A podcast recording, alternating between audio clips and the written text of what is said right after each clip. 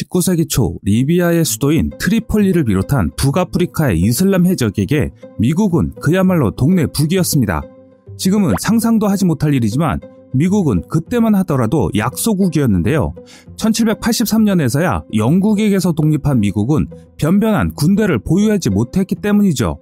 그래서 이슬람 해적은 성조기를 단 상선만을 노렸는데 미국은 이슬람 해적에게 미국 상선을 약탈하지 말아달라며 매년 엄청난 액수의 공물을 바쳤습니다. 미국의 세 번째 대통령인 토머스 제퍼슨이 1801년 대통령에 취임하자 트리폴리 해적은 더 많은 공물을 미국에게 요구했습니다. 하지만 제퍼슨 대통령은 공물을 지불하는 것은 더 빈번한 습격을 조장한다며 없는 살림에 북아프리카 원정대를 꾸려 전쟁을 벌였습니다. 이는 약소국 미국이 대단한 결기를 보여준 것이었는데요. 이렇게 시작된 미 해병대는 트리폴리에 상륙한 뒤 당시 이슬람 해적에 반감을 품은 현지 주민들을 모아 봉기를 일으켰으며 미 해병대 첫 전투인 데르나 전투는 이렇게 시작됩니다. 미 해병대는 적은 병력이지만 총탄이 빗발치는 가운데 돌격을 감행해 이슬람 해적의 포대를 장악했습니다. 이로 인해 데르나 전투는 해병대가 어떤 군대이며 어떤 작전에 투입해야 하는지 잘 보여주는 사례가 됐습니다. 평소 소수정예인 어퓨군매는 병력을 강하게 키운다는 뜻입니다. 또한 필요하면 해외로 보내 국가의 이익을 지키는 역할도 합니다. 해병대는 다수의 적과 싸워 이긴다는 게 해병대 운영의 공식입니다. 이후 미 해병대는 지구 어디든 출동했는데요. 세계 곳곳의 미국 대사관도 미 해병대가 지키고 있습니다. 또한 이런 해병대 정신을 이어받아 미 대통령이 타는 헬기는 마린원으로 직역하자면 해병 1호기입니다. 현재 전 세계 50여 개 국가의 해병대 가운데 최강인 미 해병대가 인정하는 해병대가 있습니다. 바로 대한민국 해병대입니다. 한국 해병대는 병력 2만 8,500명으로 지구상에서 미 해병대 17만 명 다음으로 평가받습니다. 또한 전투력도 미국 다음으로 한국 해병대가 우수한 전투력을 가지고 있습니다. 그렇기 때문에 동북아시아에선 견줄 상대가 없습니다. 하지만 일본과 중국이 무섭게 해병대를 키우며 바짝 뒤를 따라오고 있는데요. 이제 동북아시아에서는 곧 한중일 해병대 삼국지가 펼쳐질 것으로 예상되는 상황입니다. 일본의 평화헌법은 공격용 무기와 선제 공격 개념의 전투부대를 금지하고 있습니다. 그런 일본에서 해병대는 헌법 위반입니다. 그래서 일본은 꼼수를 부리기 시작했는데요. 2018년 3월부터 육상자위대 아래 수륙 기동단을 창설한 것입니다.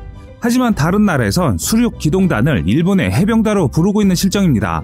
일본의 수륙 기동단의 탄생 배경엔 동중국해 센카쿠 열도를 놓고 중국과 벌이는 영유권 분쟁이 자리 잡고 있습니다. 2012년 센카쿠 열도 분쟁이 거세지면서 일본이 섬 탈환의 능력을 가진 부대가 필요하다고 판단한 일본은 대대급인 3개 상륙 돌격연대, 1개 수송대대, 1개 포병대대, 1개 지원부대로 구성됐습니다.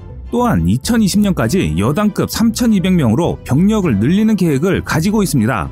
수륙 기동단의 주요 장비도 양과질에서 다른 나라보다 앞서고 있습니다. AAV7 상륙 돌격 장갑차를 52대를 갖추고 있으며 중형 헬기 CH-47J 세대와 틸트로터 수송기 MVE 오스프리 16대를 운영합니다. 특히 MVE가 주목할 만한 전력인데요. 틸트로터 수송기인 MVE 오스프리는 미국만이 갖고 있는데 이를 일본 육상자위대 수륙기동단이 보유한 것입니다. 오스프리는 헬기처럼 좁은 공간에서 오르내릴 수 있고 고정익기와 같이 빠른 속도로 먼 거리를 날 수 있습니다. MVE는 24명을 태우며 시속 565km의 속도로 1600km까지 날 수 있습니다. 일본의 수륙기동단이 MVE를 2020년까지 최대 16대를 보유할 예정입니다. 이는 최대 408명의 병력을 동북아 어느 곳이라도 투입할 수 있다는 것입니다. 이 정도 병력이라면 한국이나 중국의 본토 침공과는 거리가 멀지만 독도와 센카쿠 열도와 같은 섬 위에서라면 상대하기 벅찬 규모입니다. 수륙 기동단의 전신인 육상자위대 시절이었던 2013년 5월 22일 육해공 자위대와 합동훈련을 열어 센카쿠 열도를 상정한 대규모 공개 훈련을 했는데요. 이는 미 해병대 협조 없이 단독으로 상륙 작전을 수행할 능력을 확보한 것이라는 의미입니다. 많은 군 전문가들은 자유민주주의와 시장 경제를 채택한 국가들 사이에선 전쟁이 일어나지 않는다고 합니다. 하지만 최근 한일 관계가 악화되면서 일본은 잠재적 위협에서 현실적 위협으로 부상할 가능성은 언제든지 발생할 수 있다고 합니다. 일본은 이미 군사대국이며 평화헌법을 개정하고 방위비가 국내 총생산 1%의 벽을 넘는다면 호전적이고 팽창지향적인 대외 정책을 내세울 수 있습니다. 분명 그때는 수륙기동단이 선봉에 설 것입니다. 또한 중국 인민해방군의 해병대는 해군 육전대로 갑니다. 중국은 육전대를 최종적으로 10만 명으로 늘리려는 계획을 잡고 있으며 현재 병력 규모는 3, 4개 여단 3, 4만 명 정도로 추정됩니다. 각 여단엔 1개 기갑연대, 3개 기계화 보병대대, 1개 보병대대, 1개 특수작전대대, 포병대대, 기술화학대대, 통신 전자전대대가 들어있습니다. 해군 육전대는 중국이 자체적으로 만든 양서 보병전차인 GBD 공호를 갖고 있습니다. 이 상장차는 방어력을 희생하는 대신 최고 속력을 키웠습니다. 워터제트를 이용해 바다를 최대 시속 28km로 상장차라고 하기엔 빠른 속도입니다. 중국은 미 해병대를 본보기로 삼아 초수평선 상륙작전 능력을 도입하려는 움직임도 보이고 있습니다. 초수평선 상륙작전은 적의 관측과 사거리에서 벗어나 수평선 넘어 원거리 해상에서 해상과 공중을 통해 해병대를 상륙시키는 작전을 뜻하는데요.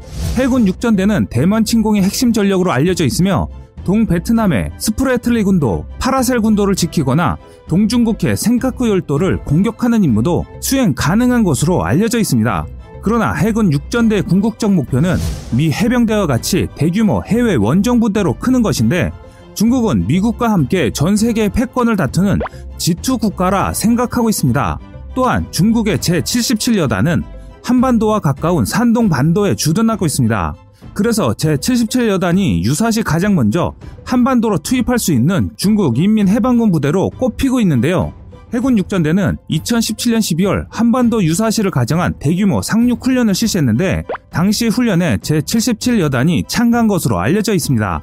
이는 중국 인민해방군 해군 육전대의 사정권에 동베트남 해와 동중국 해뿐만 아니라 한반도가 들어있다는 뜻이기도 합니다. 해병대는 원래 아군의 기반이 전무한 적 해안의 포화를 무릅쓰고 상륙하는 부대입니다. 기본적으로 불리한 전황을 가정해 작전을 세우는데요. 위험을 감수하기 때문에 목숨을 건 작전이 많습니다. 그래서 해병대만의 독특한 조직 문화가 만들어졌습니다. 그렇기 때문에 해병대를 해병대답게 키워나갈 수 있도록 여건을 갖추는 게 국방부와 합참의 몫입니다. 하지만 현재 한국 해병대는 다른 나라들과 달리 오롯이 악으로 깡으로만 싸워야 했습니다. 즉 정신력으로 모든 것을 극복해왔다는 것입니다.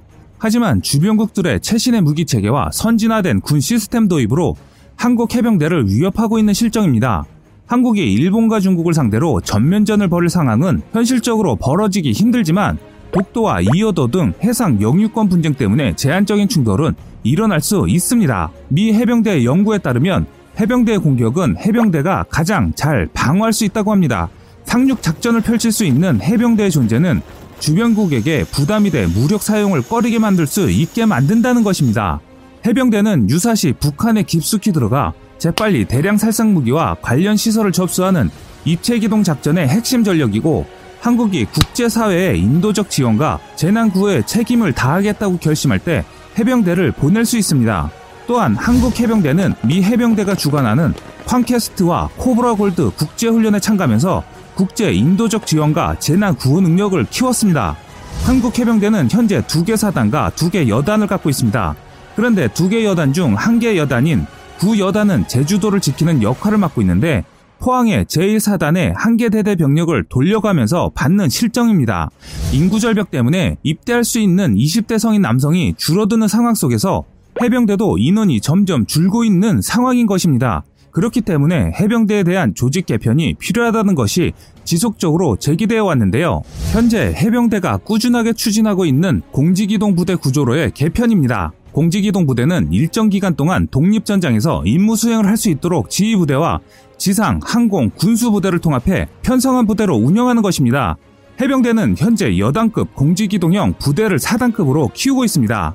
기존 연대에 정보 중대, 차륜형 장갑차 중대, 상륙형 120mm 박격포 중대를 붙인 뒤 여단으로 탈바꿈하고 있는데요. 그중 해병대 항공단 찬설은 그 첫발이라고 할 수 있습니다.